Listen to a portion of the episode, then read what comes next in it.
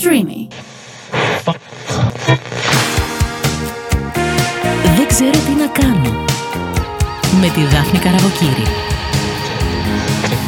Σας καλωσορίζω σε ένα ακόμη επεισόδιο podcast της σειράς με τίτλο «Δεν ξέρω τι να κάνω» και ε, για ακόμη μια φορά ήξερα πάρα πολύ καλά τι να κάνω όταν ζήτησα από αυτό έτσι το αέρινο πλάσμα, το φωτεινό το πλάσμα, το εύπλαστο πλάσμα, θα καταλάβετε γιατί τα λέω όλα αυτά, τον Στέφανο τον Δημουλά να με κάνει join εδώ στο στούντιό μας, γιατί έχω πάρα πολλά πράγματα να τον ρωτήσω. Στέφανε, καλώς όρισες. Καλώς σας βρήκα. Είναι χαρά μου που είμαι εδώ και με το αέριο και όλα τα χαρακτηριστικά που μου προσδίδεις, αισθάνομαι ακόμα πιο πεταλούδα από ότι είμαι. είσαι. Η καρδιά μου φτερουγίζει αυτή τη στιγμή. Είσαι κούκλα.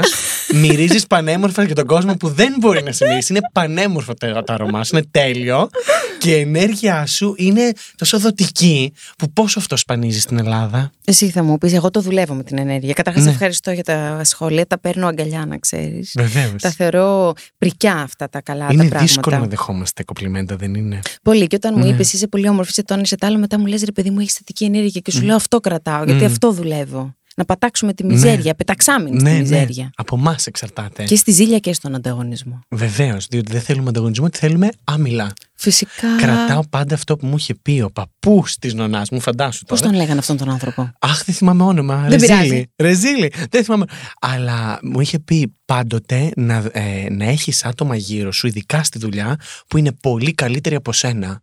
Πώς το επιλέγεις που όμως αυτό; αντιλαμβάνομαι πόσο δύσκολο είναι αυτό, όχι μόνο να βρεις τέτοια άτομα, αλλά να τα κρατήσεις δίπλα σου και να έχετε μία άμυλα, να μην τους ανταγωνίζεσαι, να μην τους ζηλεύεις. Μόνο από αυτούς τους ανθρώπους έχω μάθει να μαθαίνω περισσότερα στη δουλειά μου. Δεν το επιλέγουμε πάντα όμως. Δεν μπορούμε βασικά να το επιλέξουμε, όχι πάντα. Είναι θέμα τύχης. Είναι θέμα τύχης. Πολλές φορές το αποθούμε γιατί φοβόμαστε μην μας πάρει την ίδια μας τη δουλειά. Παιδί μου, σε προσλαμβάνει τώρα η National Opera ή δεν ξέρω Ναι. εγώ πού. Ου, και α. σου λέει, «Ε, κύριε Δημουλά, σας στέλνουμε, σας λαχτα... σας... είστε πολύ λαχταριστός και σας Ναι. στέλνουμε, σας λυμπιζόμαστε, πρέπει να κάνουμε μια δουλειά. Ναι. Δεν ξέρεις τι θα σου τύχει. Όχι, αλλά όταν έχεις δίπλα σου έναν επίσης principal dancer να είναι πολύ καλύτερος από σένα σκέψου, κατευθείαν το μυαλό μου, ίσως επειδή έρχομαι από την Ελλάδα, γιατί είμαι ανταγωνιστικός, αλλά μεγαλώνοντας, υπήρχε και στην οικογένειά μου πολύ ότι να δουλεύουμε σκληρά, αλλά πρόσεχε πολύ. Δηλαδή, βλέπαμε φαντάσματα. Το κακό το Μεγάλο- μάτι. Ναι, μεγάλωνα βλέποντας φαντάσματα γύρω μου από ανθρώπους που κάθε φορά αντί να τους εμπιστευτείς πρώτα και μετά να αρχίσει να μαζεύεις, πρώτα είσαι μαζεμένος και μετά αρχίζεις και εμπιστεύεσαι. Τώρα, ξέρεις, πολλές φορές αυτό, όταν δεν έχεις πατήσει και πολλές φορές από ανθρώπους, είτε επαγγελματικά είτε στα προσωπικά, γιατί πόσοι δεν έχουμε, έχεις σπάσει η καρδούλα μας από διάφορες ερωτικές Παιδί μου, απογοητεύσει. τι είναι, πλακόστρωτο είναι, δεν είναι ισιωμά, δεν είναι κατάσταση άσφαλτο, αυτή. δεν προφανώς. Άσε με, παιδί μου, άσε με. Λοιπόν, οπότε πρώτα μαζεύεις και μετά αρχίζεις σιγά σιγά να δίνεις. Έτσι λοιπόν και στα επαγγελματικά. Ή στην οικογένεια, όταν μεγαλώνεις. Μεγαλώσαμε σε μια Ελλάδα η οποία μας έλεγε πάντα πρόσεχε. Πρόσεχε πού πας. Θα βγεις έξω. Πρόσεχε και πρόσεχε. Προσέχεις. Αλλά άμα δεν πάρεις τα ρίσκα σου, δεν πρόκειται ποτέ να κερδίσεις κάτι παραπάνω από τον εαυτό σου. Και εκεί βρίσκομαι τώρα. Και νομίζω ότι γι' αυτό ήθελα και πάρα πολύ να βρεθούμε και να έρθω εδώ, γιατί αισθάνομαι ότι είναι κάτι τόσο καινούριο, ακόμα και ένα podcast για μένα, που είναι πέραν από τον εαυτό μου, είναι πέρα του εαυτού μου. Στέφανε Πάει Δημουλά. παραπάνω. Έλα Στέφανε μου. Δημουλά. Έλα Θέλω μου. με το χέρι στην καρδιά Ναι. να Πού μου είναι; πεις, βάλτε να την καρδιά στο Το κέντρο, βάλτε βάζω. εσύ να είσαι Το καλυμμένος. βάζω. Πού είναι; Θέλω να μου πεις Ναι. αν υπάρχει αυτή τη στιγμή στη ζωή σου ένα δεν ξέρω τι να κάνω ή ξέρω πολύ καλά τι θα κάνω. Σίγουρα αυτή τη στιγμή στη ζωή μου υπάρχει το δεν ξέρω τι να κάνω. Τι αφορά; Απ- τα επαγγελματικά σίγουρα. Μμμ. Ε, για μένα το 95% της ζωής μου είναι τα επαγγελματικά μου. Όχι γιατί έχω δοθεί πλήρως, γιατί έχω πολύ μεγάλο πάθος και αφοσίωση πάνω σε αυτό που κάνω από πολύ μικρή ηλικία, αλλά γιατί για μένα η δουλειά μου ποτέ δεν, υπήρχε, δεν ήταν δουλειά. Η δουλειά βγαίνει από το δούλο, εκδούλευση, δουλεία. Για μένα ποτέ δεν αισθάνθηκα ότι κάνω 9 με 5 μια δουλειά και μετά θέλω να βγαίνω, να τα πίνω, να περνάω καλά και αυτή να είναι η ζωή μου. Η δουλειά μου με κάνει να αισθάνομαι καλά. Με κάνει να αισθάνομαι ζεστά, ασφάλεια, ε, πρόοδος, εξέλιξη. Και αυτό είναι τόσο δύσκολο πολλές φορές, ξέρεις, να το βρούμε στη ζωή μας. Και το βλέπουμε και στους γύρω μας ανθρώπους. Πολλές φορές ρωτάμε πώς πήγε η δουλειά και αυτά δεν θέλω να μιλήσω γι' αυτό. Α, ρώτα με για τη δουλειά μου, θα μιλάω 20 ώρες από τις 24. Θα κοιμηθούμε και 4 ώρε. Πού είναι το δεν ξέρω τι να κάνω. Το Πού δεν ξέρω τι να τοποθετείς; κάνω. Είναι, βρίσκεται στο εξής. Είναι η πρώτη φορά στη ζωή μου ε, που κάτι πολύ μεγάλο συνέβη. Αυτό ήταν μια πολύ σπουδαία αναγνώριση. Μην πας εσύ εκεί, θέλω να σε Α, ρωτήσω. pardon. Σταμάτα. Από εκεί βγήκε όμως, τι να κάνω. Ωραία. Λοιπόν, ο Στέφανος του μου λε δεν θα απαντήσει. Συγγνώμη, τώρα δεν μπορεί, είναι αποσχολημένο. γιατί η Δάφνη Καραβαρκή πρέπει να του κάνει την ερώτηση. Συγγνώμη. Λοιπόν, θέλω να πω. Ναι. 30 under 30 Forbes Ε, magazine. Ναι, ένας χρόνος. Τι ένας χρόνος, έξι μήνες με μείνει μέχρι να κλείσω το 30. Όχι, έξι, εντάξει, λίγο παραπάνω. Οπότε βάζω τον καλύτερο επίλογο στα 20 μου. 30 under 30, λοιπόν. Παιδί από μου, τη τι βόμβα Forbes. ήταν αυτή; Ποια; Αυτή με το Forbes. Ναι. Άστα. Ακόμα εγώ κάθομαι και τσιμπιέμαι και λέω δεν υπάρχει περίπτωση να γίνει σε μένα αυτό το πράγμα. Μα ξυπνάω ένα πρωινό και βλέπω ένα mail. Μου είχαν στείλει βέβαια οι άνθρωποι πριν από ένα εξάμεινο ε, πριν ανακοινωθούν τα αποτελέσματα των ονομάτων. Και ε, μου έχει πει η Forbes ότι θεωρούμε ότι είσαι ένας πολύ καλός ε, διαγωνιζόμενος. Να το πω. Δεν ήταν διαγωνισμός. Ένας υποψήφιος. Υποψήφιος, μπράβο. Ένας υποψήφιος από πολύ δυνατούς που θέλουμε να συμπεριλάβουμε πρόκειται να συμπεριλάβουμε ή μπορεί ε, στη λίστα των ε, 30, κάτω των 30 των πιο λαμπρότερων, έτσι το γράφανε, λαμπρότερων και πιο πολλά υποσχόμενων μυαλών της Ευρώπης στην κατηγορία των τεχνών και του πολιτισμού. Βαρύ. Πολύ βαρύ. Λέω, αποκλείεται. Εμένα. Ποιος είσαι ο Άτλαντας, βρε, το Έλατε, σηκώσεις αυτό; έλα. Εδώ εγώ. Ε, και λέω, τι να σου πω. Λέω, α, και μου ζήτησαν εκεί κάποιες πληροφορίες. Λέω, μακάρι. Ε, το έκανα, μετά το ξέχασα. Και έρχεται τώρα πριν από λίγες εβδομάδες η Forbes ένα mail και μου λέει συγχαρητήρια, τα καταφέρατε, καλώς ήρθατε στη τάξη του 2023 γιατί είναι σαν τάξη ας πούμε σχολείο Ναι. ο, ε, που είναι πολύ όμορφος παραλληλισμός αυτός γιατί είμαστε όλοι μέσα που θέλουμε να μαθαίνουμε ε, σε αυτές τις κατηγορίες ότι ε, έφτασες μέχρι εκεί αλλά δεν πάει να πει τελείωσες. Σε βάζουμε εκεί γιατί θεωρούμε ότι μπορείς να προσφέρεις πολλά ακόμα περισσότερα. Οκ. Και είσαι ένας από τους 30 σε ολόκληρη την Ευρώπη στην κατηγορία τέχνης και πολιτισμός που θεωρούμε ότι είσαι από πολύ, πολλά υποσχόμενο άτομο και ανερχόμενος.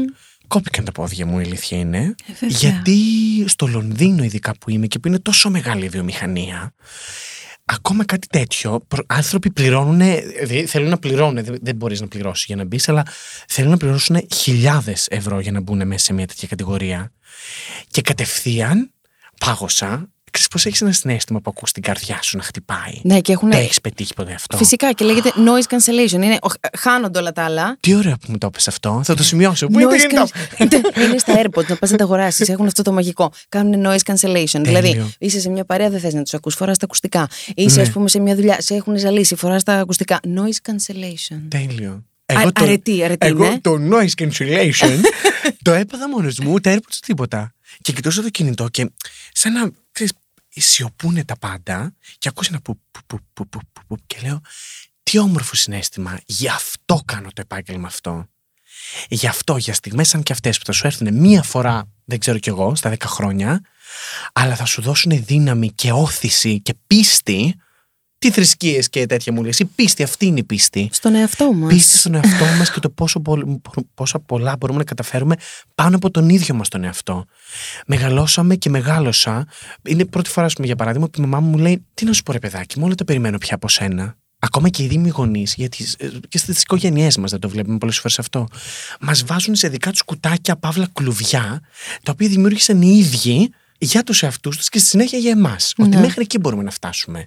Είσαι ένα αγοράκι το οποίο ήρθε από, ξεκίνησε από μια πόλη σχετικά μικρή για τα δεδομένα του κόσμου, του Βόλου, μια επαρχιακή πόλη και τι στόχοι είναι αυτοί, τι Forbes μας λες, τι Λονδίνα μας λες, τι... Αμ, είδες που ήρθανε. Και στο λέει ένας άνθρωπος ο οποίος δεν είχε ούτε καμία οικονομική απολαβή τρομερή, ούτε μεγάλωσε με μια οικονομική ευρωστία οικογενειακή, ούτε με όλες αυτές τις πελώριες γνωριμίες που λένε ότι μόνο με γνωριμίες μπορείς να τα καταφέρεις. Περίμενε, ένα-ένα. Ναι, Έχεις ναι, σε πάρει έχω φόρο. τρελάνει. Σταμάτα, έχεις- είσαι Ναι. παρά είσαι σαρωτικός. Ναι. Δεν σε περίμενα Παλήρια. έτσι. Λοιπόν, περίμενε, περίμενε. Είμαστε στο τηλεφώνημα αυτό με Ναι. το Forbes. Ναι. Το αφήνεις, το ξεχνάς. Ναι. Ποιο ήταν το επόμενο βήμα; Ξανά επικοινώνησαν αυτοί Το οι άνθρωποι. επόμενο βήμα ποιο ήταν; Αυτοί οι άνθρωποι μας βάλανε σε κάποιες λίστες, σε κάποια διάφορα apps που Μμ. είναι και προηγούμενοι Forbes listers, αλλά και οι τωρινοί, οι παρόντες, όπου μπορούμε να παρακολουθήσουμε διάφορα σεμινάρια δικά τους. Καλή ώρα θα πάω τον Οκτώβριο στην Αμερική, λέω για δύο εβδομάδες. Και διάφορα events μπορούμε να μιλήσουμε όλοι μαζί για πράγματα που μπορούμε να συνεργαστούμε. Περίμενε. Ναι. Πριν από αυτό. Πριν από αυτό. Σου στέλνουν το email. Σου Ναι. λένε κύριε Στέφανε Δήμουλα, σας Ναι. στέλνουμε, σας λυμπιζόμαστε. Κύριε, είναι ναι, ναι, ναι. μια ομορφιά. Θα θέλαμε να είστε ένας από τους υποψήφιους τους φετινούς. Μέχρι να κλείσει αυτό και να Ναι. σου πούνε είσαι. Ναι. Και να πας. Ποια ήταν η διαδικασία; Γιατί Δεν υπάρχει ένα ξέρω. interview το οποίο. Κάτσε. Δεν ξέρω. Αυτοί είδαν τις πληροφορίες τις οποίες σου έδωσα εγώ. Έχουν μια πολύ μεγάλο, ένα μεγάλο επιτελείο που κάθεται και ερευνά αυτά τα πράγματα. Ναι, Μπορούν αλλά να πήραν πέρασε interview, τηλέφωνα. πέρασε συνέντευξη. Δεν πέρασα συνέντευξη, όχι. Απλά- Είχαν δει δουλειά που, δουλειές που έχω κάνει. Ναι. Είχαν δει ε, το ότι κάποιοι άνθρωποι, τρει-τέσσερι άνθρωποι, με είχαν. Ε, ε, ε, αχ, πώς το λένε. Σαν ήταν- σύσταση, συστήσει. Ναι, με συστήσανε σε όλο αυτό. Και μετά, ελέγχοντας αυτά τα δεδομένα, ήρθανε σε επικοινωνία μαζί μου και ήμουν μάλιστα σε πρόβα, το πρώτο, η πρώτη έτσι, επικοινωνία που ήταν, ήμουν σε πρόβα με την Εθνική Όπερα της Βόρειας Αγγλίας για το βρετανικό τουρνέ που κάναμε. Ε, τελείωσε τώρα πριν μία εβδομάδα. Λοιπόν, και είμαστε μέσα στην πρώτη και λέω αμάν, αμάν, παίρνω mail από τη Forbes, μη χειρότερα. Και ήταν το όνομά της κανονικά μιας κοπέλας εκεί πέρα. Και λέω ότι θεωρούμε ότι είστε πολύ καλός ε, υποψήφιος.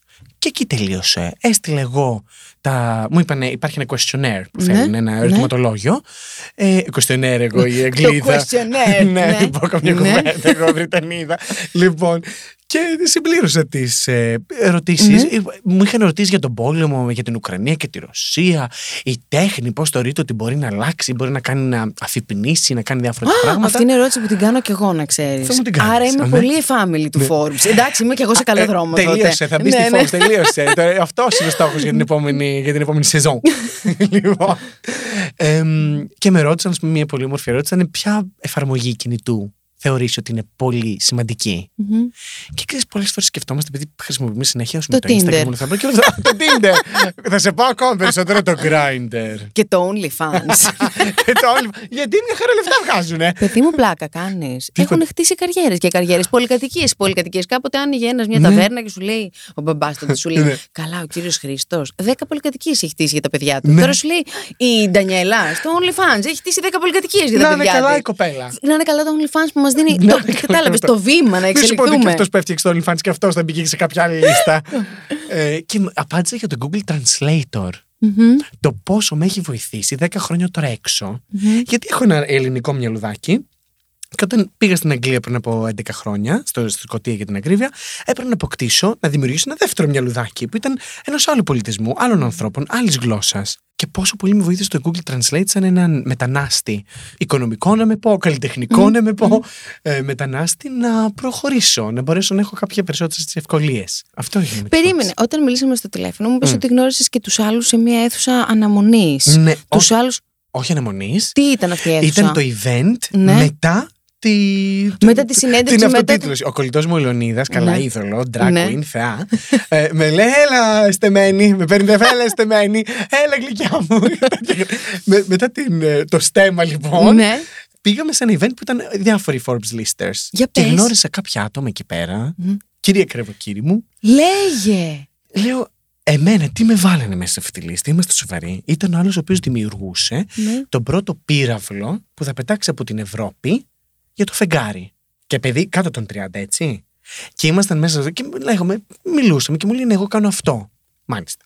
Η άλλη είχε 211 εκατομμύρια ευρώ από την Ευρωπαϊκή Ένωση στα φαν της, δηλαδή στην τράπεζά της, Ναι. τα οποία ήταν για να επενδύσει η ίδια με την εταιρεία της, κάτω των 30, υπενθυμίζω, Ναι.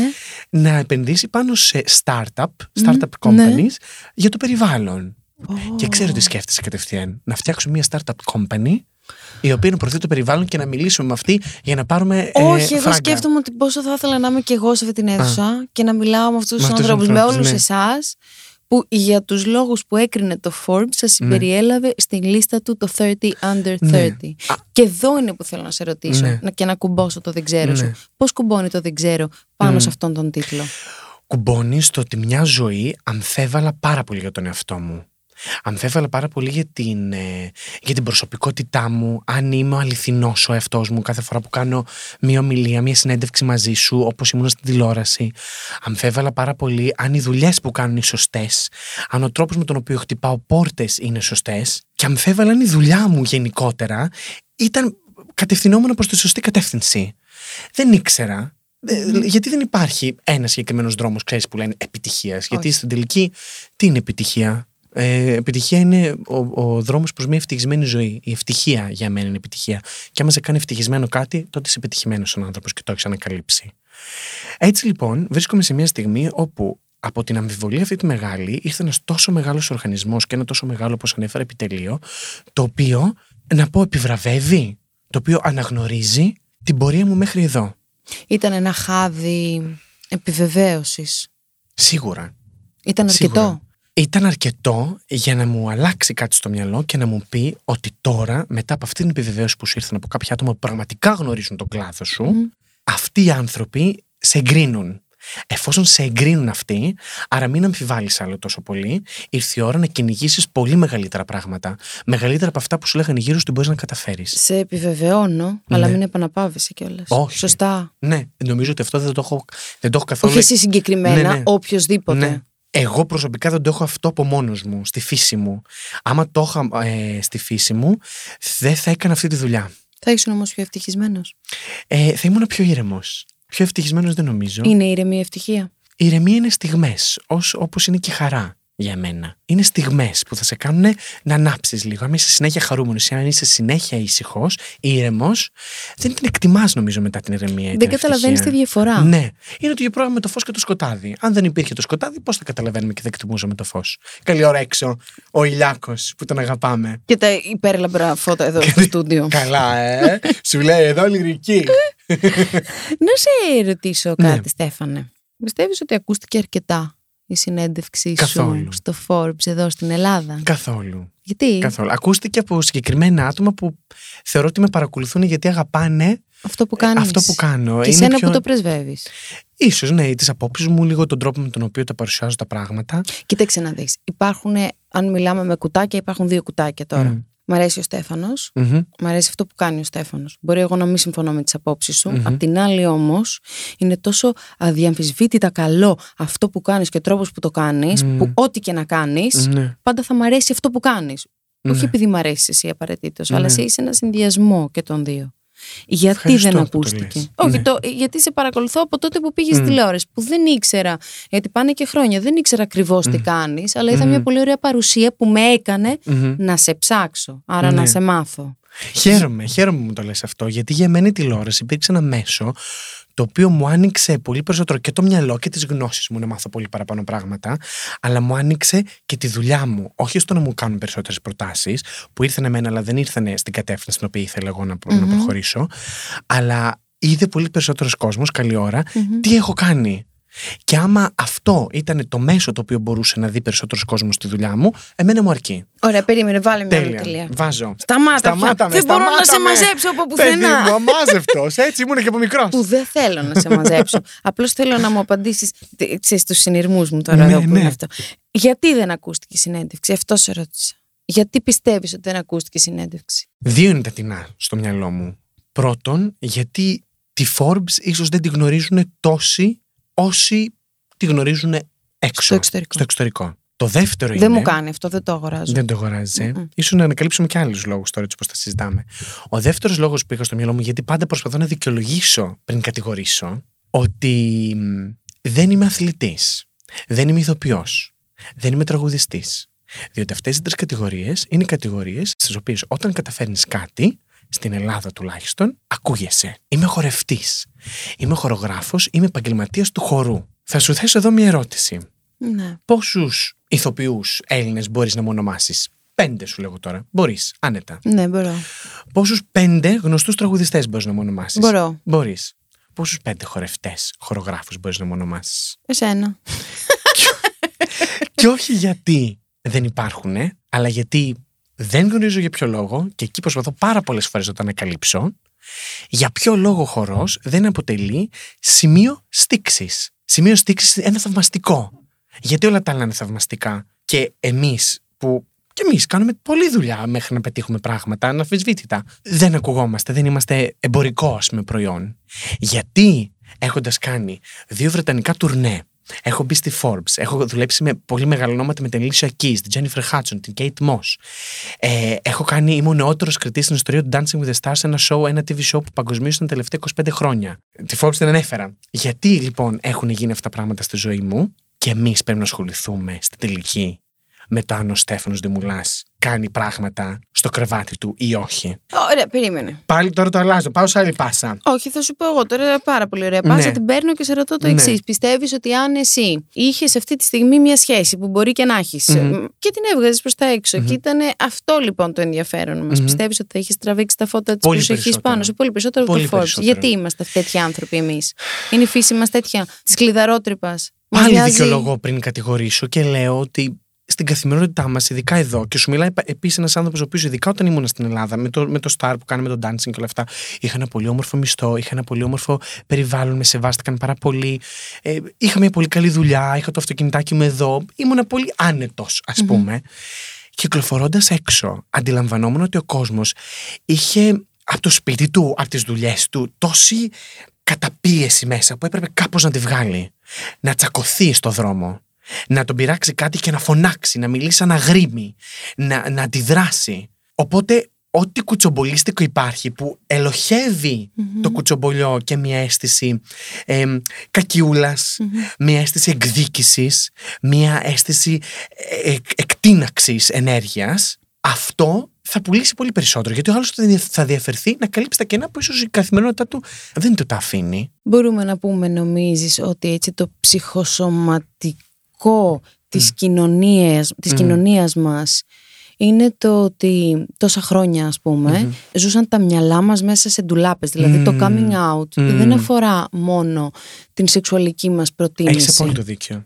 Αφορά όλα αυτά που Τα εμείς επαγγελματικά, καταπιέζουμε Τα ακριβώς. οικογενειακά, Ναι.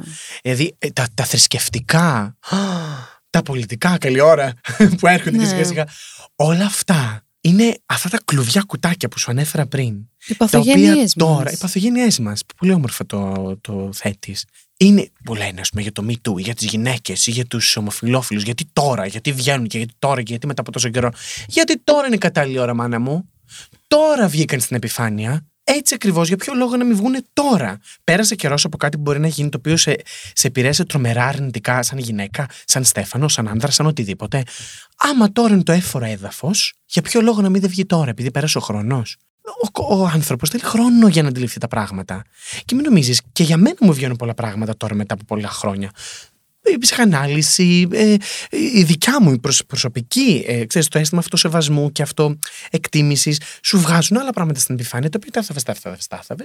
Ε, πέρασε ο χρόνος, βγαίνουν στην Και επιφάνεια. δεν είναι μόνο αυτό, γιατί εσύ μπορεί να έχεις αντιληφθεί πολύ καλά κάποια πράγματα για σενα αλλά να μην μπορείς να τα μοιραστείς και να μην μπορείς να τα βιώσεις σε ένα κοινωνικό σύνολο, διότι το κοινωνικό αυτό σύνολο δεν έχει ακόμα ανοίξει το μυαλό Ναι. για να μπορέσει να τα αγκαλιάσει. Και πολλές φορές ξέρεις τι πιστεύω ότι είναι, γιατί πατάω πάνω σε αυτό που λες για το κοινωνικό σύνολο και λέω ότι πολλές φορές δεν είναι το κοινωνικό σύνολο που ευθύνεται. Και αυτό. Αυτό παίρνει το. Έχει τη, είναι σαν τη θαλασσίτσα. Έχει το κύμα της, έχει την ηρεμία της. Παλήρια και άμπο της, ναι. Θα έρθει, θα έρθει, θα έρθει. Το πέρασμα του χρόνου.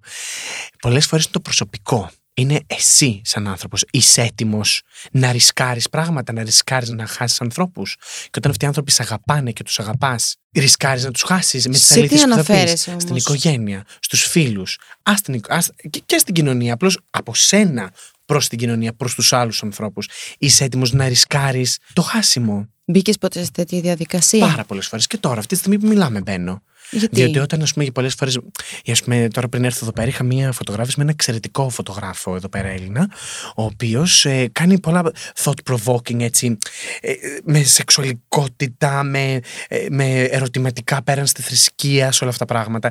Και έχει δεχτεί πολλά όχι από μεγάλες παραγωγές, γιατί φοβούνται μην προκαλέσουν. Έτσι λοιπόν, εγώ από την αντίθετη πλευρά, Σίγουρα μπορώ να χάσω πολλά ναι στην πορεία από διάφορα πράγματα. Μπορεί να ανεβάσω στα δικά μου τα social media σε όλα- ή στις απόψεις μπορεί να αναφέρομαι σε μια συνέντευξη καλή ώρα.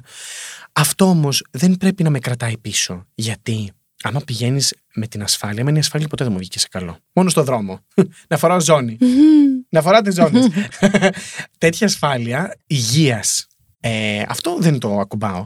Αλλά η ασφάλεια στο πώς θα προχωρήσεις και επαγγελματικά και προσωπικά και οικογενειακά, μόνο μπορεί να σε κάνει ίδιο με όλους τους υπόλοιπους. Άρα, με είσαι ίδιος μια ζωή, τότε δεν θα είσαι τίποτα παραπάνω από ένα flat πράγμα. Ποιος σου έμαθε να μην φοβάσαι; Γιατί αυτό είναι από το σπίτι. Όχι, δεν ήταν από το σπίτι μου. Από το σπίτι η οικογένειά μου με έμαθε να φοβάμαι πριν ενεργήσω. Που έτσι τους έμαθαν και δικοί τους γονείς. Ήταν της ασφάλειας. Να έχουμε τη δουλειά μας, να έχει σίγουρα κάθε μήνα να σου έρχονται τα χρήματα, για να μην φοβάσαι τις οικονομικές αδυναμίες, να ζει σωστά, με αξιοπρέπεια. Αλλά αυτό εμένα ποτέ δεν μου έκανε καλό. Δεν μου τέριαξε. Τέριαξε στον αδερφό μου, ίσως. Ο οποίος ακολούθησε μια τέτοια, ένα επάγγελμα το οποίο και του άρεσε, το οποίο ήταν λίγο πιο σταθερό. Εμένα δεν μου τέριαζε. Έτσι λοιπόν η ασφάλεια που έμαθα νομίζω ότι ήρθε πάρα πολύ από μένα. Και από το να πιστεύω με τον εαυτό μου να πω: Εγώ θα τα δώσω όλα για όλα. Άμα δεν μου πάει καλά, δεν πειράζει. Έχεις φάει τα μούτρα σου. Ου, μόνο με τα μούτρα μου τρώω, δεν κάνει και τίποτα άλλο. Απλώς όταν δεν θα τα φάω, θα έρθει κάτι σωστό και θετικό, το οποίο θα μου δώσει όθηση να πάω ακόμα παραπέρα. Υπήρξε φορά που τα έφεγες τόσο πολύ τα μούτρα σου που σε έκανε να ανακαλέσεις αυτό σου το πιστεύω; Δηλαδή από το ρίσκο να πας στην ασφάλεια; Σίγουρα θα υπήρξε. Τώρα δεν μπορώ να σκεφτώ ένα συγκεκριμένο παράδειγμα. Είναι καλό αυτό το ότι δεν μπορείς να σκεφτείς. Είναι καλό γιατί βρίσκεις την προσωπική σου ασφάλεια μετά από αυτό. Αυτό. Είναι το δούνε και το λαβίν. Δίνεις όταν δεν μπορείς να πάρεις από αυτό το οποίο δίνεις, πρέπει κάποια στιγμή να, να ασφαλίσει, να βάλει τον αυτό σε ένα ωραίο το καβουκάκι. Πώς θα τι πενταγλουδίζει και λέω που είπαμε πριν. Πρώτα είσαι στο καβούκι σου, αισθάνεσαι ασφάλεια, φρουπ μετά ανοίγεις τα φτερά σου. Έτσι ακριβώς αισθάνομαι σε πάρα πολλές πτυχές της ζωής μου. Πολλές φορές θα με δεις, όπως σου είπα τώρα, ας πούμε, με τη Forbes. Αισθάνομαι ότι μου ήρθε κάτι τόσο σοβαρό, τόσο μεγάλο, το οποίο θα το κρατάω στην καρδιά μου μέχρι να πεθανω Είναι το, κα- ο καλύτερος επίλογος για τα 20 μου, μπαίνω στα άντα μου κι εγώ. Μμμ. Πότε με το καλό; Το χρόνο Φεβρουάριο, εχθή. Εχθή. Εχθή, φύσκα στο συνέστημα. Αυτά. Ε, οπότε που λες, όταν σου έρχεται κάτι στη ζωή σου και σου ανοίγει τα φτερά σου, καλό είναι να τα χρησιμοποιήσεις προς την κατεύθυνση στην οποία θες να πας. Έτσι όπως είχε πει και η Όπρα, κανείς δεν πάει κατά τύχη. Όποιος πάει κατά τύχη θα τον βγάλει τύχη όπου θέλει αυτή. Άμα ξέρεις που θέλεις να πας, τότε θέτεις το στόχο και θα τα καταφέρεις. Και έχω χάσει το στόχο μου αυτή τη στιγμή. Περίμενε, Εγώ. αγαπη, αγαπημένη μου Ίκαρε, Ναι. περίμενε. Σε τρελαίνω. Σε Έχω, έχω, έχω αλλάξει 50 θέματα. Όχι, μην ανησυχείς. Εγώ είμαι εδώ στοχοπροσιλωμένη. Μπράβο, μπράβο. Τα συγκρατώ αυτά που Τέλεια, λες. Και τέλεια. ακούω έναν άνθρωπο, ο οποίος έχει αυτή τη στιγμή μεγάλα και δυνατά φτερά, τα οποία μεγάλωσαν ακόμη περισσότερο με το validation, με την επιβεβαίωση που ήρθε από το Forbes. Μπράβο. Παράλληλα, αυτή η επιβεβαίωση σου έχει δημιουργήσει διάφορα δεν ξέρω. Τα δεν ξέρω αφορούν το μέλλον της δουλειάς σου και το δικό σου, οκ, που το θεωρώ το ένα και το αυτό, ως προς την κατεύθυνση, τι θα ακολουθήσεις. Ναι. Και ότι αυτά θα πρέπει να είναι μεγαλύτερα αυτή τη στιγμή. Ναι. Διότι ξαφνικά με το Forbes ανέβηκες και πέντε σκαλιά μαζί, αντί να τα ανεβαίνεις ένα-ένα. Ναι. Ναι. Τώρα που άνοιξαν τα φτερά, Μμμ. τι θα συμβεί παρακάτω, Θα πώς το συμβούν ονειρεύεσαι. πολλά όχι. Α, Θα έρθουν πάρα πολλά όχι. Και να σου πω την αλήθεια, όπως πάντα λέω, τα όχι είναι πολύ πιο σημαντικά από τα ναι. Σε πολλές δουλειές. Όχι μόνο στις ε, παραστατικές τέχνες, γιατί μα- για μας ο χρόνος είναι χρήμα, αλλά γιατί πολλές φορές δεν λέμε όχι, γιατί φοβόμαστε την αβεβαιότητα που θέτει στη συνέχεια. Αναγιά σου. Πλέον, τα όχι μου θέλουν να κατευθύνουν τα ναι μου. Επίσης, όταν έχουμε τη δυνατότητα να πούμε όχι, Μμμ. σημαίνει ότι έχουμε τη δυνατότητα των επιλογών. Μμμ. Το οποίο είναι πολύ σημαντικό. Ξέρεις όμως κάτι, αμφιβάλλω λίγο γι' αυτό. Πολύ δίκιο όποιος έχει τις επιλογές. Κοίτα, όχι, περίμενε, θα σου πω. Ναι. Μου έρχονται εμένα κάποιες δουλειές τώρα, Ναι. εντάξει. Και αναγκάζομαι να πω σε όλες ναι, διότι σκέφτομαι το ψυγείο μου πρέπει να γεμίσει, Ναι. το ενοικιό μου πρέπει να πληρωθεί, τη βενζίνη που θα Το βάλω. σκυλάκι μας. Το σκυλάκι μας, την ασφάλεια της υγείας μας, Ναι, όλα αυτά. Ναι. Περνάει λίγο καιρός και έρχονται πάλι κάποιες επιλογές και μπορώ να πω όχι. Μμμ. Σημαίνει λοιπόν ότι αισθάνομαι ήρεμη, ήσυχη, ότι έχω εξασφαλίσει αυτά τα 5-10 πράγματα που καθορίζουν την επιβίωσή μου. Μμμ.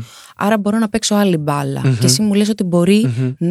Maybe that's not the case. Γιατί; Γιατί; Είμαι από τους ανθρώπους και το λέω μόλι μου. με- Να, το χέρι στην καρδιά. Βάλτε το πάλι, ναι. Είμαι από τους ανθρώπους ο οποίος, αν χρειαστεί, θα ξαναγυρίσω στο να σερβίρω. Θα ξαναγυρίσω στην εστίαση, έτσι ώστε να μην λερώσω το όνομά μου και τη δουλειά μου πάνω στην κατηγορία που με ενδιαφέρει, που είναι ο χορός και τέχνες. Δεν θα πω ναι για κάτι το οποίο θα με κάνει να αμφιβάλλω για την ποιότητα της δουλειάς μου και αν θα μαυρίσει έτσι ίσως λίγο την όλη αυτή προσπάθεια που έχω κάνει για να έχω ένα συγκεκριμένο βιογραφικό. Στέφανε μου, Ναι. Γιατί είσαι τόσο... Θα ρισκάρω να σε χαρακτηρίσω αυτοτιμωρητικό, Κάνε το, αλλά ναι. θα πω γιατί είσαι τόσο αυστηρός με τον εαυτό σου. Δηλαδή, αν ανατρέξεις, γιατί συνήθως δεν κάνω τώρα συνεδρία. Μμμ. ε, Κάντε, κάντε, ψυχοθεραπευτική. Είναι, λιμ- κοίτα, πιστεύω ότι όλα, δεν το πιστεύω, το λέει η ιστορία, το λέει η ανθρωπότητα, ότι όλα ξεκινάνε από το σπίτι μας. Μμ. Τι είδες που, που σε έκανε να είσαι τόσο αυστηρός με τον εαυτό σου, τόσο απαιτητικός με τον εαυτό σου, να μην συγχωρείς και να είσαι τόσο στοχοπροσιλωμένος. Τι, ήταν η μαμά, ήταν ο μπαμπάς, ήταν οι συνθήκες ζωής; Νομίζω ήταν ο ήταν- βόλος που ήταν περιοριστικός, γιατί Μμ. εννοείται ότι κάθε επαρχία είναι πολύ μικρότερη Ναι. από όλο το υπόλοιπο σύνολο. Έτσι. Δηλαδή, έρχεσαι στην Αθήνα, τρελαίνεσαι. Φεύγεις από την Αθήνα, πας στο Λονδίνο, Ναι. καλή ώρα όπως εσύ στη Σκωτία. Είναι κάτι. It's bigger. Είχα μία πορεία παιδική που ο, οι γονείς μου με προστάτευσαν αρκετά, θεωρώ, με την αγάπη τους. Για κακό το λες. Έχει αρνητική χρειά αυτό που δεν ήταν υπερπροστατευτικό. Όχι, δεν ήταν υπερπροστατευτική, γιατί όταν πήγαινα να γίνω προστατευτική, εγώ σαν ζυζάνιο σωστό, πηδούσα από το παράθυρο Okay. και έφευγα από το σπίτι. Χωρίς να το καταλάβουν. Οκ, ήσουν αυτή η ακρίδα. ναι, ναι. Ήμουνε, πω, πω, μην κάνω ποτέ στη ζωή μου παιδιά και είναι σαν και εμένα. Παναγία μου. Όλοι νομίζω το λέμε αυτό κάποια στιγμή στη ζωή μας. αλλά επειδή ήμουν ένα αγοράκι που πάντοτε γύρω μου και ακόμα με κάνω να πιστεύω κιόλα στην αρχή ότι ήμουν λάθος. Ήμουν λάθος της φύσης. Εδώ μπαίνει και το τι είναι φυσιολογικό και τι όχι. Για να είμαστε ξεκάθαροι, αναφέρεστε στις σεξουαλικές προτιμήσεις. Γιατί λάθος; Γιατί λάθος. Δεν αναφέρω μόνο σε αυτό. Αναφέρομαι στο ότι εμένα η φύση μου μου έλεγε ότι είσαι υπερ, πολύ υπερκινητικός, καλή είσαι εσύ για αγοράκι. Πολύ περίεργο που σου αρέσουν να παίζεις με κούκλες και με την ξαδερφούλα σου, τη Χριστίνα, και να, κάνετε, να έχετε τέτοια παιχνιδάκια. Είναι πάρα πολύ αφύσικο το να θέλεις εσύ να πηγαίνεις να ζητάς από τους γονείς σου 4 χρονών να κάνεις μπαλέτο συγκεκριμένα. Και ούτε hip hop ούτε τέτοια. Είναι πάρα πολύ αφύσικο να μην δεν σ' αρέσει το ποδόσφαιρο. Ε, όλα αυτά τα αφύσικα λοιπόν που γινόντουσαν σε καθημερινή βάση στη δικιά μου τη ζωή, που στη συνέχεια έγιναν η ενδυμασία μου, εμ, οι, οι απόψεις μου, η έντασή μου σαν, σαν παιδί, με έκαναν να αμφιβάλλω τόσο πολύ για μένα, που στη συνέχεια, ειδικά και σε ηλικία 12-13 που είναι και αρκετά νωρίς, θεωρώ, για, ένα, για έναν έφηβο, είπα στον αυτό μου και θα σου πω και πώς το είπα. Πολύ όμορφο, τώρα που μου το, το θυμίζω. Ήταν η στιγμή που έφευγα, ήταν τελευταία μέρα στο δημοτικό. Ήμουν έκτη δημοτικού. Και ε, τελείωσε όλο αυτό, πέρασαμε το καλοκαίρι και ήταν η πρώτη φορά που θα πήγαινα στο γυμνάσιο. Και λέω στον εαυτό μου, θα με πιάσουν τα κλάματα μεσημεριάτικα. Να σε πιάσουν άμα Πουλάνε- αυτό νιώθεις να Πουλάνε κάνεις. βέβαια τα κλάματα, άρα κάτσε να βγάλω δάκρυ. Λοιπόν, Έχω στίγμα για να λοιπόν, θες α, αυτό. Τέλεια, τέλεια, γιατί μετά έχουμε και. λοιπόν, εμ, όπου πηγαίνοντας προς το γυμνάσιο, ε, οδηγούσε η μαμά μου και ήταν και ο αδερφός μου μαζί στο αυτοκίνητο. Σκέφτομαι και τους το είπα, Αχ, τι ωραία που πλέον θα είμαι σε ένα χώρο, σε ένα μέρος που πλέον δεν θα με βλέπουν όπως με βλέπανε στο δημοτικό και θα με κοροϊδεύουνε. Νόμιζα ότι όλα τα στοιχεία τα οποία είχα εγώ στο δημοτικό, η θηλυπρέπεια, το παιχνίδι, η παρέα πολύ με τα κορίτσια, με έκανε να αισθάνομαι ασφάλεια και αγάπη οι γυναίκες γύρω μου. Γι' αυτό και τις τις αγάπησα και τις εκτίμησα πολύ περισσότερο, νομίζω, από τους άντρες. Γιατί πάντοτε δεχόμουν πολύ άσχημες συμπεριφέρειε από τους άντρες γύρω μου και ακόμα τις δέχομαι. Και μην νομίζω ότι, δε- ότι τις αποδέχομαι, τις δέχομαι γιατί το κάνουν, αλλά προσπαθώ να τις δουλέψω κι εγώ πάρα πολύ στον εαυτό μου και να μην με νοιάζει. Ή πλέον έχω μια δυνατή φωνή και να τα, να, να τα αναφέρω.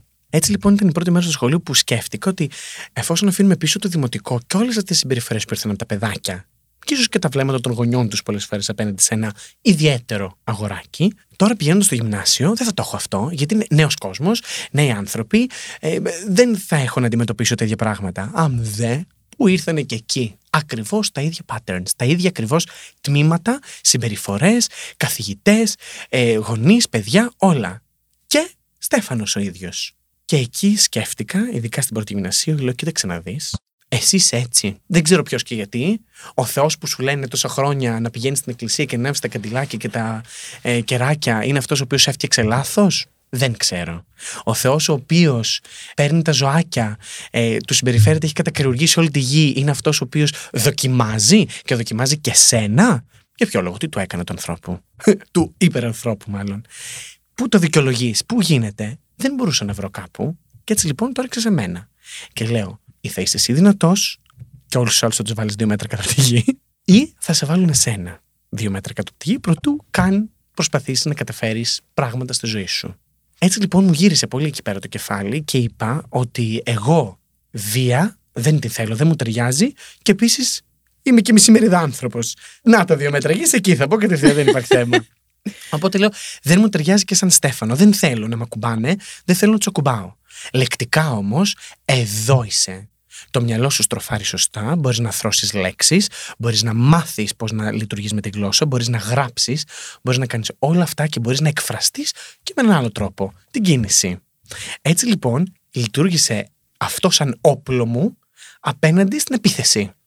Όταν λοιπόν έρχεται κάποιος και μου μιλάει και θέλει να μου πάει αντίθετα με μένα, κατευθείαν το μυαλό μου παίρνει μια αμυντική ε, Στάση. στάση και θέλω να απαντήσω χωρίς να βρίσω. Και τι κάνεις; Για παράδειγμα. Προσπαθώ με ωραίο και καλό τρόπο και έτσι με το γάντι που λένε να κάνω τον άλλο να αισθανθεί όσο άσχημα με κάνει να αισθάνομαι εμένα με αυτά που μου λέει. Να σε ρωτήσω κάτι, ρε Στέφαν. Ένα παιδάκι τώρα που είναι έκτη δημοτικού και πάει να κάνει αυτό το, το βηματάκι προς το γυμνάσιο. Μμ. Δεν είναι πάρα πολύ βάρβαρο Πολύ. το να περνάει αυτό που Είναι πέρασε πάρα πολύ. εσύ. Και δεν το έχεις περάσει μόνο εσύ, Μμ. το περνάνε ακόμη παιδιά και Ναι. αυτό είναι το δυσάρεστο. Είναι πάρα πολύ βάρβαρο. Είναι όμως η αλήθεια. Ποια ήταν εκείνα τα σχόλια που κρατάς μέχρι σήμερα, ή έχεις κάνει μπλοκ; Είναι παρεμφερή. Πολλά. Και τα περισσότερα τελειώνουν σε λέξεις που είναι παύλα άρα. Είτε είναι στο δρόμο, είτε είναι στο σχολείο. Ε, άλλο ένα. Μήπως είναι το τρομερό ταλεντάρα. Μπα- Μακάρι να ήταν αυτό. Μακάρι να ήταν αυτό. Αλλά αυτό ξέρεις, το ακούω μόνο έξω. Και το ακούω, όπως είπαμε με τα, με τα κοπλιμέντα, δεν το δέχομαι και πάρα πολύ. Γιατί φοβάμαι. Όλα ξεκινάμε τις φοβίες και τελειώνουν τι φοβίες, νομίζω. Φοβάμαι μην το πάρω πάνω μου και σταματήσω την προσπάθεια. Θα το έχεις κάνει ήδη. Μάλλον. Μάλλον. Τι έχεις να απαντήσεις σε αυτά τα παιδιά του δημοτικού, αν τώρα ήταν Μμμ. όλα μαζεμένα εδώ, Μμμ. τι θα τους έλεγες; Θέλω αυτό που θα τους απαντήσεις Ναι. να έχει μέσα και ένα μήνυμα Μμ. για τα παιδιά που τώρα τα ακούν αυτά. Πραγματικά τα Μμ. ακούνε καθημερινά.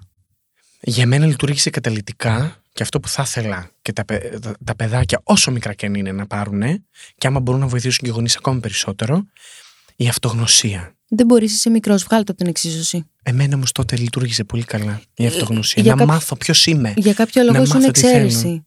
Ναι. Εγώ σου λέω, τα παιδιά της σήμερα ημέρας Ναι. που ε, κάνουν, λένε πολύ άσχημα πράγματα στους μαθητές τους, επειδή αυτά τα παιδιά τους φαίνονται διαφορετικά. Ναι. Θέλω να μου μου πεις λοιπόν, θέλω να απαντήσεις στα Μμ. παιδιά εκείνα που εσένα σε κακοποίησαν Ναι. λεκτικά και προσέβαλαν την ψυχή σου Ναι. και να έχεις και στο νου σου ότι αυτή η απάντηση θα προστατέψει εν μέρη και τα παιδιά Μμμ. που το βιώνουν σήμερα. Να βρούνε τα άτομα γύρω τους, είτε είναι στην ίδια ηλικία, είτε είναι οι γονείς τους, είτε είναι μεγαλύτεροι άνθρωποι, οι οποίοι τους κάνουν να αισθάνονται ασφάλεια.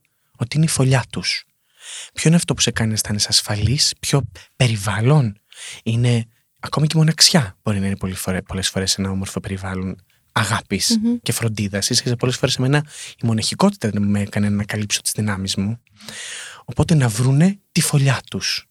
Ό,τι και αν είναι αυτό στο μυαλό ενός παιδιού. Μπορεί να είναι ένας άνθρωπος, μπορεί να είναι ένα συνέστημα, μπορεί να είναι ένας τόπος. Μπορεί να είναι Ένα μια περιβάλλον. τέχνη, μπορεί να είναι χορός, μπορεί να είναι γραφή, μπορεί Ναι. να είναι...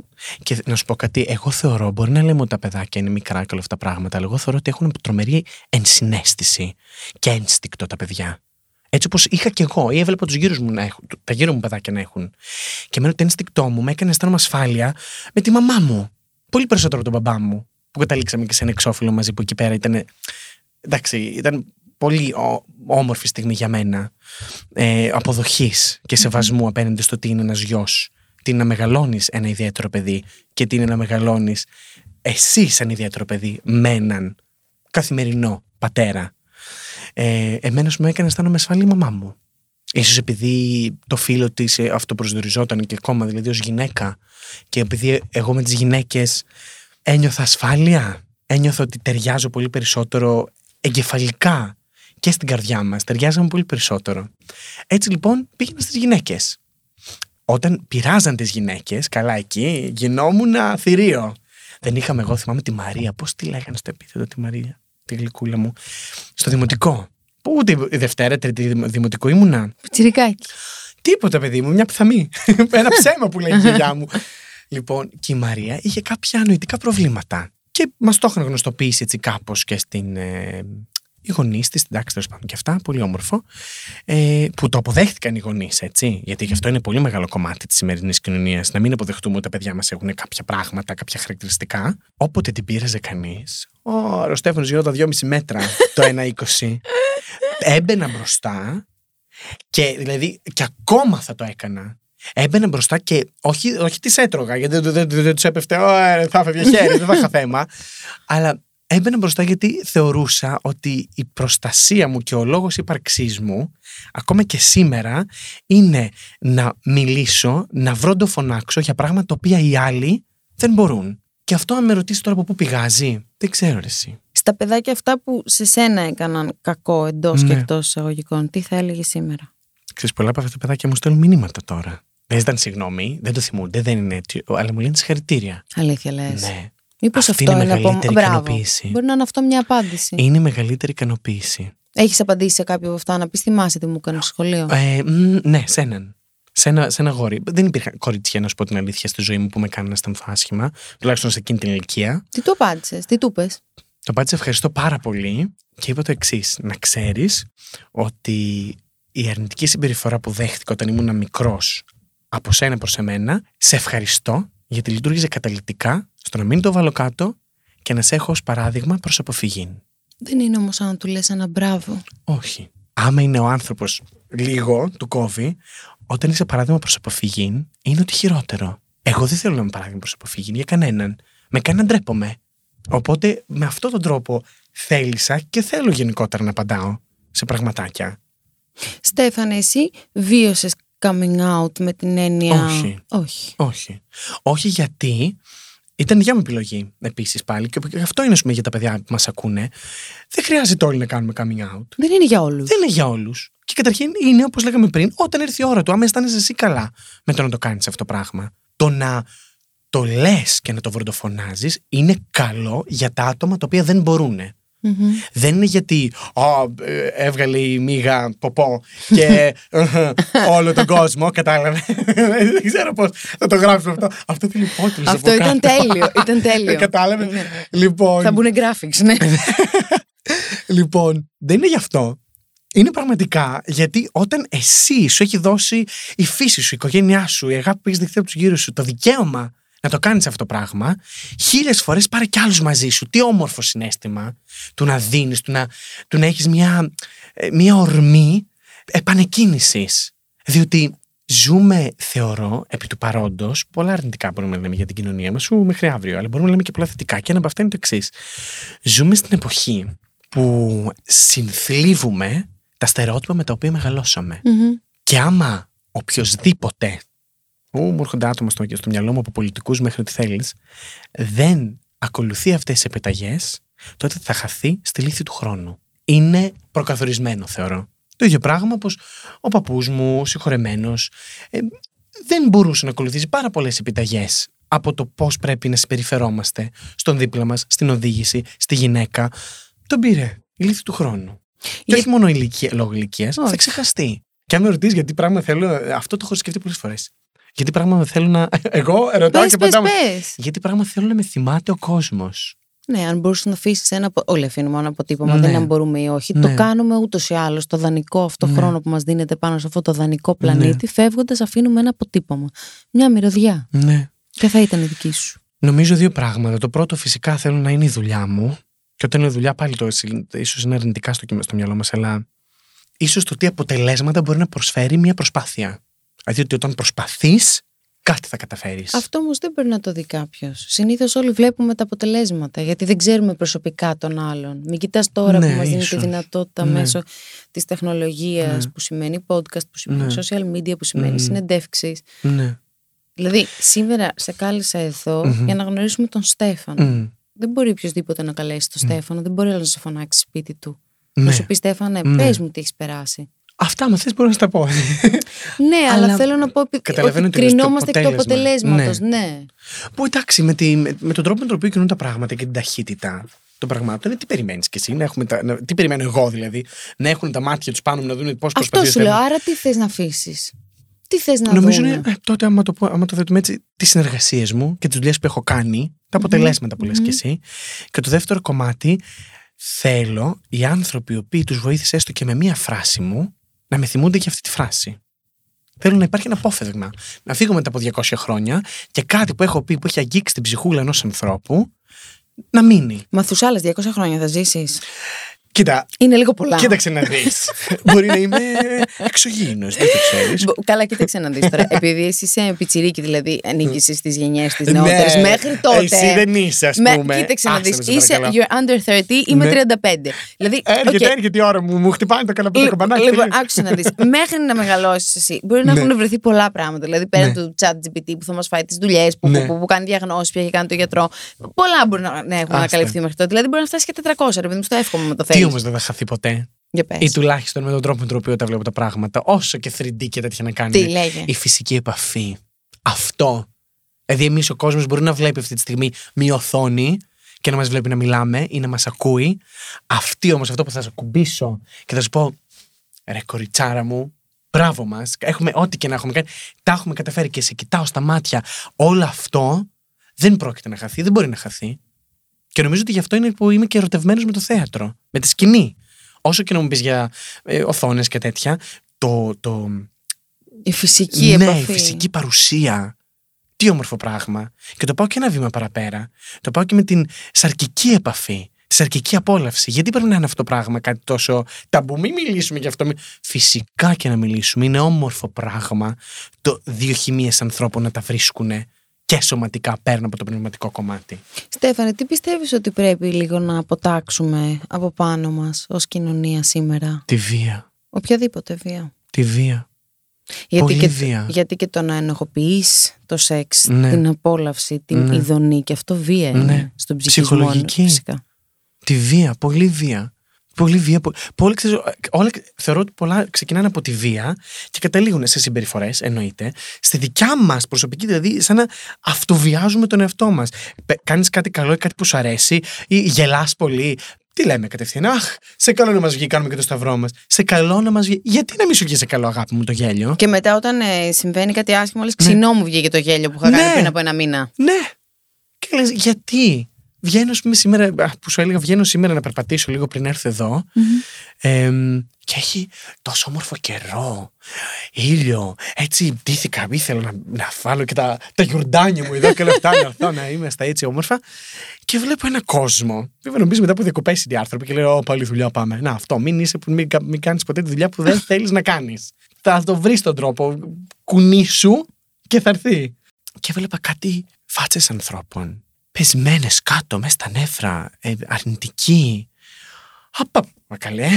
Και ξέρεις, αυτό σε επηρεάζει. Ναι. Πώς να μην δεν σε επηρεάσει όταν το περιβάλλον σου γύρω, μου δεν, γύρω σου δεν είναι έφορο. Ναι, παρόλα αυτά πρέπει να επενδύσεις πολύ στον εαυτό σου. Ναι. Δηλαδή το περιβάλλον μπορεί να μην αλλάξει ποτέ. Ναι.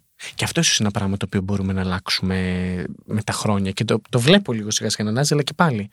Ε, το πόσο να δουλεύει με τον εαυτό σου. Η ε, therapies, πώς λέγεται, ψυχο, ψ- εμ, ψυχοθεραπεία. Κοίταξε να δεις, έχουμε κάνει βήματα. Διότι Μπράβο. από εκεί που η ψυχοθεραπεία ήταν του διαβόλου πράγμα και αχ Παναγία μου, εσύ κάνεις ψυχοθεραπεία, Ναι. ξεφτύλα, είσαι δυνατός και κάτι Ναι. τέτοιες κλεισεδούρε. Ναι. Τώρα τουλάχιστον λίγο το αγκαλιάζουμε Ναι. περισσότερο ως κοινωνία. Και αποδεχόμαστε ότι αυτό το πράγμα είναι μια επιστήμη. Δεν είναι φουρβοκαιρώματα. Και είναι και επένδυση στον εαυτό μας. Ναι. Πώς είναι η γυμναστική, Ναι. πώς είναι το να τρως σωστά, Και επενδύεις. εκεί πατάω, ας πούμε, και σου λέω τώρα για τη γυμναστική ότι γιατί το 90% των ανθρώπων, τουλάχιστον που γνωρίζω, έχουν κάνει μια εγγραφή σε ένα γυμναστήριο και δεν έχουν κάνει μια εγγραφή σε ένα ψυχολόγο. Ξέρεις πόσο συνδυασμός αυτών των δύο θα μπορούσε να κάνει τόσο καλό στον κάθε άνθρωπο ατομικά και στη συνέχεια σαν δάσος όλοι; Ξέρεις τι ήθελα να σε ρωτήσω τώρα που λέμε για διατροφή, για σώμα. Είσαι ένας άνθρωπος που εξορισμού από τη στιγμή που έχεις επιλέξει να κάνεις την αγάπη σου δουλειά, Μμ. συντηρείς πολύ το σώμα σου. Ναι. Δηλαδή πρέπει να είσαι φαντάζομαι σε συγκεκριμένα κιλά, πρέπει να είσαι μονίμως ε, fit, να πω Μμμ. ζεστός, να πω... Έχει αλλάξει και αυτό, ομολογώ. Θες να είναι μήπως με το body positivity, με, ένα- με το κύμα που έχει έρθει τα τελευταία 5-10 χρόνια. Θες με το ότι πια οι άνθρωποι οι οποίοι είναι σε ευθύ, που είναι διευθυντές, που είναι σε θέση έτσι κυριαρχίας ας πούμε ή ε, δύναμης, αρχίζουν και αντιλαμβάνονται ότι έτσι και αυτός πει κάτι, φοβούνται και αυτοί. Έτσι και πούμε κάτι για σώμα, για κορμί, ξέρεις, πολλές φορές λέμε ότι politically correct είναι κάτι το οποίο είναι κακό, είναι να το βγάλουμε από πάνω μας, το έχουμε σε πάρα πολύ ένταση. Μ, πολλές, πολλές όμως φορές το political correct σώζει κόσμο. Γιατί, γιατί τους κάνει να φοβούνται. Να φοβούνται την αντίδραση, να φοβούνται τα αποτελέσματα και αυτό το πράγμα πολλές φορές σώζει πάρα πολλούς ανθρώπους που μια ζωή έπρεπε να κλείνουν το στοματάκι τους. Και σου πάω τώρα στο σώμα που μου λες. Γιατί πάλι φεύγω, ξεφεύγει το μυαλό. Είσαι αέρινος, παιδί μου. Είμαι, εσύ. είμαι. Είσαι ένα αέρινο ψαράκι. Είμαι, ε, το λέω στον μπαμ και γελάμε. Εγώ, γιατί όταν μου λέει Α, αν έρχεσαι Ελλάδα, βάλε μια σκούπα να βοηθήσει στο σπίτι. και είμαι εγώ. Εγώ δεν είμαι άνθρωπος, του λέω. Είμαι ιδέα. αυτό δεν λέτε. Όταν σε να καθαρίσουν, ε, αυτό. Είμαι ιδέα, εγώ δεν μπορώ. Σκέφτομαι τη στιγμή και γελάμε. Εννοείται το λέω χαριτολογώντας. Πάντως πια τα πλένω. λοιπόν, και μ, στη γυμναστική που λες, δεν ήμουν ποτέ. Στην, βασικά ήμουνα όταν ήμουν στην Ακαδημία, γιατί ήμασταν κάπως λίγο πιο εσόκλειστοι. Εγώ τελείωσα στη Βασιλική Ακαδημία Μπαλέτου της Σκωτίας. Εκεί έφυγα στα 18 μου, έφυγα και πήγα σε μια χώρα που δεν είχα ξαναπεί ποτέ Σκωτία. Καλά, εκεί να δεις γέλιο με, τη, με την. ε, Η προφορά, που προφορά. δεν καταλάβαινες τα μισά. Ναι, έχω Εγώ σπουδάσει. τρελαίνομαι. Εγώ Παιδί το βρίσκω μου, και πολύ σεξι πια αυτό.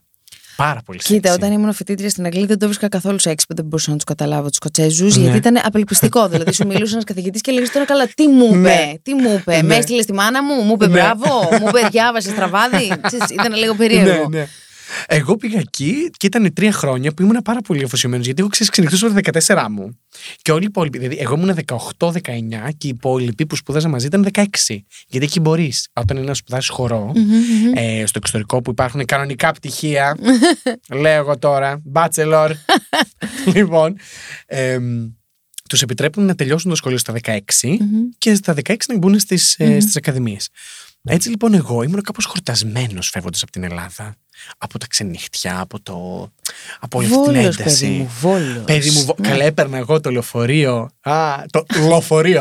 το λεωφορείο το έπαιρνα εγώ από Βόλο. Ερχόμουν Αθήνα, ξενύχταγα, έπαιρνα το λεωφορείο, γυρνούσα. Έδινες τον πόνο σου, πήγαινες και κουραζόσουν μετά ναι, στο βόλο. Θεσσαλονίκη, Αθήνα, άχτρα λιλόμουν. Εγώ ήμουν πάντα των φώτων, ήθελα τη- την ένταση, τη, το χορό, αλλά ποτέ ας πούμε δεν ήμουν επιρρεπή ούτε στο, στο αλκοόλ ούτε στα ναρκωτικά.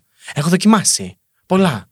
Τίποτα. Τίποτα. Δεν, δεν μου κάνουν εμένα κάτι. Ο άνθρωπος ο οποίος παιδί μου χρειάζεται αυτά για να περάσει καλά, δεν περνάει καλά με τον αυτό του.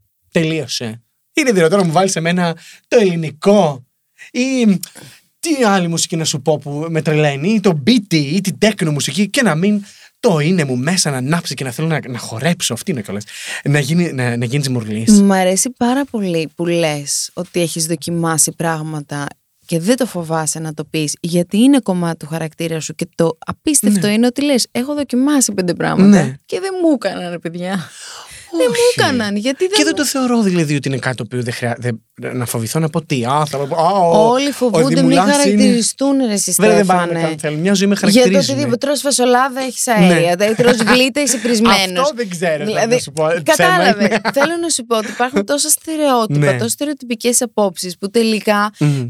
παρακολουθείς την πορεία ενός ανθρώπου Ναι. και έρχεται και σου μιλάει και είναι όλα τέλεια, ψεγάδια. Όχι, Γιατί φοβάται να παιδί πει το μου. ένα, φοβάται να πει το άλλο. Τι μου λες τώρα. Δηλαδή, όχι. Και δεν υπάρχει και λόγος. Δηλαδή δεν Ε, έχω και όχι. κάτι να κρύψω. Θα σου πω, έχω δοκιμάσει σε πολύ ασφαλές πάλι περιβάλλον με πολύ ασφαλείς ανθρώπους, με ανθρώπους που εμπιστευόμουν. Δεν ήμουν ποτέ ούτε η αλουέλα εγώ από μόνος μου. Α, βγούμε έξω, α, ρουφήξουμε ό,τι βρούμε μπροστά μας. Hoover. με όλες Ναι. τις έννοιες, ξέρει. Λοιπόν, να πιούμε, να κατεβάσουμε ό,τι να είναι. Θα βγω. Α πούμε, θα βγω, θα πιω το ποτάκι μου gin tonic, τρελαίνομαι. θα το πιω, θα πιω λοιπόν. Αλλά όταν ξέρω ότι περνάς τώρα τα όρια, σταματάς.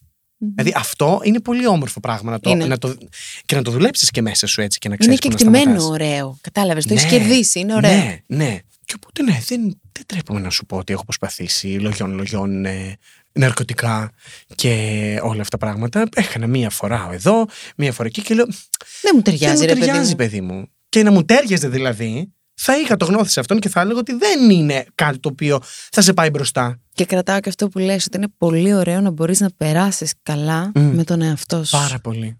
Πάρα πολύ. Και ειδικά όταν έχεις τόσες συνιστώσεις γύρω σου, τη δυνατή μουσική, τα φώτα, μια καλή παρέα, ένα σωστό περιβάλλον, μια όμορφη ας πούμε, νύχτα με ανθρώπους που αγαπάς και θέλεις να είσαι μαζί, το εξτρά είναι εξτρά. Δεν το χρειάζεσαι. Στέφαν, να σε ρωτήσω κάτι. Είσαι ένας άνθρωπος όμως που εξορισμού προσέχει το σώμα του, γιατί το σώμα σου Μμ. είναι το όχημα εκείνο Ναι, ναι. Με το οποίο Δεν το προσέχω ταξιδεύεις υπέρ του κάθε μέρα. δέοντος, να ξέρεις πάντως. Καταρχήν, εγώ είμαι επιρρεπής σοκολάτα. Να το ναρκωτικό μου. ναι. Ε, Οκ. Είμαι επιρρεπής λίγο σοκολάτα που το σταματάω. Αυτό είναι η να- αυτοσυγκράτηση. Ε, Έχει αυτή τη θέλω να σε ρωτήσω. Ναι. Αν έχει κόστος εντός εισαγωγικών συντήρησης το σώμα αυτό; Οι προπονήσεις σου, το να Βεβαίως. μένεις σε συγκεκριμένα κιλά, το Ναι. να κάνεις τις διατάσεις σου, τα μασάζ σου, ό,τι Έχει. πρέπει να κάνεις για να είναι το σώμα σου απλαστελίνη. ναι. Και κόστος οικονομικό Ναι. και κόστος σωματικό. Εγώ πια, ξυπνώντας κάθε πρωί, έχω τρομερούς πόνους. Παντού, κόκαλα, δογόνα, το ό,τι θες. Από τις προπονήσεις τις έντονες. είτε από τις προπονήσεις είτε από το γεγονός ότι έχει συνηθίσει το κορμί μου να κάνει περίεργα πράγματα αυτά τα οποία είναι αυτά που είναι η δουλειά μου. Έτσι λοιπόν το κορμί μου δεν έχει φτιαχτεί για να κάνει όλα αυτά τα σπαγκάτα και τα ανοίγματα και τις τροφές και όλα αυτά τα πράγματα. Έτσι λοιπόν αντιδράει. Το καημένο κορμάκι είναι. Ε, βέβαια. Αλλά συνηθίζεις να ζεις με τον πόνο σου. Στο κορμάκι σου να το δεχθείς να κάνεις αυτή τη θυσία για το επάγγελμά σου, αλλά όχι και στον ψυχισμό σου. Όταν κάτι. Εμείς, ας πούμε, για παράδειγμα, στην, ε, στην Ακαδημία μπήκαμε 16 άτομα μέσα από τα 650, δεν θυμάμαι πόσο ήταν, και βγήκαμε 9. Αποφυτίσαμε 9. Από τους 16 αποφυτίσαμε 9. Άρχισα να βλέπω κορμιά γύρω μου να λιώνουνε.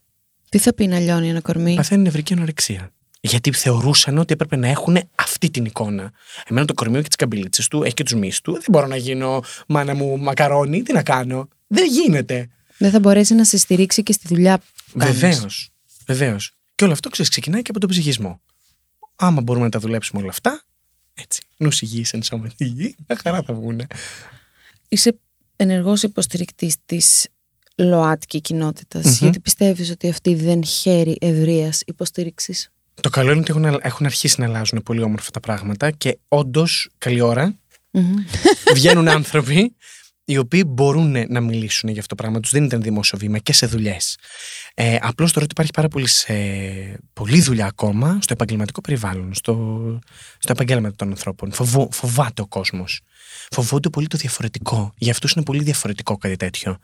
Αν πεις και μάθεις στον άλλον ότι αυτή η ζωή που έχεις δεν έχει καμία διαφορά με τη δική σου, τα συναισθήματα, τα επαγγελματικά, τα οικονομικά, όλα αυτά είναι ίδια με σένα. Απλώς εγώ αγαπάω έναν άλλον άνθρωπο. Από ότι εσύ θεωρούσες ότι θα έπρεπε να αγαπήσω. Μμ. Τίποτα παραπάνω. Έχεις δεχτεί hate speeches και ομοφοβικά σχόλια; Ου, πάρα πολλά. Ξέρεις τι κάνω; Μπλοκ. Μπλοκ. Από παντού. Και αν μπορώ, εγώ το μπλοκ το αγαπάω, το υποστηρίζω. Μπλοκ στην ψυχή σου πώς κάνεις; Ε, με το να δουλεύω με μένα και με το να έχω μια ζωή ευτυχισμένη. Δεν είναι ποτέ, δεν είναι πάντα ευτυχισμένη. Ζωή με ευτυχισμένες στιγμές. Και να έχω το σωστό μου επάγγελμα. Ξέρεις, πραγματικά το, το, το γυρνάω εκεί από μόνο του, γιατί είναι τόσο σημαντικό η καθημερινότητά σου. Γιατί το επάγγελμά μας είναι σαν τον ύπνο μας. Περνάμε τον περισσότερο χρόνο της ζωής μας σε αυτό. Βέβαια. Άμα δεν έχεις καλό επάγγελμα που θέλεις να κάνεις, δεν θα μπορείς να κοιμηθείς και σωστά. Οπότε τα δύο αυτά, όταν τα δύο πολύ σημαντικά κομμάτια της ζωής μας δεν είναι σε μια σωστή ευθυγράμμιση, α, ζήτω που κακάμε, έχουμε πρόβλημα. Στέφανα, είπες ότι ήταν μια πολύ σημαντική στιγμή για σένα το εξώφυλλο που έκανες με τον πατέρα σου. Μμ. Γιατί; Γιατί ε, γκρέμισε πολλούς τείχου ανασφάλειας που μπορεί να είχα μέσα μου, που να είχαν χτιστεί με τον καιρό. Σου είχε δείξει ότι δεν σε αποδέχεται. Ναι, πολλές φορές. Χωρίς όμως να το θέλει ο ίδιος έτσι. Γιατί μετά τη συνέντευξη που ακολούθησε από το, ε, από το εξώφυλλο, έμαθα ότι με τη μητέρα μου είχαν μιλήσει πάρα πολλές φορές για μένα όταν ήμουν μικρός ηλικιακά και λέγανε Ο Κωνσταντίνος, ο αδερφός μου, έχει αυτά τα χαρακτηριστικά σαν παιδί. Ο Στέφανος έχει αυτά. Μεγαλώνουμε δύο πολύ διαφορετικά παιδιά και από ό,τι φαίνεται ο Στέφανος θα χρειαστεί κάποια πράγματα στην πορεία. Που είναι πολύ όμορφο να το συζητάνε αυτό δύο γονείς. Αλλά αυτά τα έμαθα στη συνέχεια. Εγώ όταν ήθελα να ισιώνω τα μαλλιά μου, ήθελα να βγαίνω 12 ώρα το βράδυ, μικρός, ήθελα να ντύνομαι. Ε, Φανταζή, κεντρικά ναι. φανταζή εγώ. Ε, ο μπαμπάς μου αντιδρούσε. Πώς θα βγεις έτσι έξω, θα γίνεις ρεζίλη έξω, θα κάνεις αυτό έξω. Αλλά δεν το έκανε, αντιλαμβάνομαι όπως περνάνε τα χρόνια και μιλάμε, επειδή είχε πρόβλημα με μένα στο έξω. Φοβόταν μη σου είχε δημιουργήσουν πρόβλημα, πρόβλημα. το έξω με Μμ. μένα. Και ήθελε να με προστατεύσει. Θέλω να σου κάνω μια τελευταία ερώτηση. Μμ. Τι ρόλο θεωρείς πως παίζουν τα αποθυμένα τόσο στις δικές μας ζωές όσο και στις ζωές των άλλων και εν συνόλο της κοινωνίας; Πόσο όμορφη ερώτηση. Ξέρεις, εμένα αυτή, η απάντηση σε αυτή την ερώτηση ήρθε μετά την ολοκλήρωση του Dancing with the Stars. Γιατί; Γιατί έβλεπα κόσμο γύρω μου να με βλέπει επειδή μπήκα στη τηλεόραση λες και είμαι η Star Ελλάς έβλεπα κόσμο γύρω μου που δουλεύαμε μαζί να βγάζει πολλά αποθυμένα στην επιφάνεια. Εγώ, επειδή μπήκα στη τηλεόραση, τώρα είμαι γνωστός, είμαι γνωστή, είμαι θεά, είμαι θεός. Και αντιλαμβανόμουν ότι εγώ δεν είμαι έτσι και δεν θέλω ποτέ να γίνω έτσι. Γιατί, Γιατί ήρθα χορτασμένος. Ήρθα να μοιραστώ τη γνώση που είχα και να μοιραστώ ό,τι περισσότερο μπορούσα να βοηθήσω κάποιον άνθρωπο, ο οποίος δεν μπορούσε να πάρει τα ρεθίσματα που καλώς εγώ των πραγμάτων εμένα ήρθαν στη ζωή μου. Και από αυτά έμαθα. Τα αποθυμένα είναι ιός. Είναι ένας κορονοϊός, ο οποίος υπάρχει εκατοντάδες χρόνια. Το βίωσες από συνεργάτες σου τότε; Πάρα πολύ. Πάρα πολύ από Ότι συνεργάτε τι, μου. πώς το εισέμπρατες; Ότι επειδή θεωρούσαν ότι είναι πολύ σημαντική ή πιο σημαντική από μένα, επειδή μπήκαν σε κάποιες θέσεις προβολής δημόσιας εικόνας, νομίζανε ότι και οι απόψεις τους, αλλά και ο χαρακτήρας, η προσωπικότητά τους τελείωσε, μεγάλωσε. Τώρα μπορούν να «Χ» και να δέρνουν.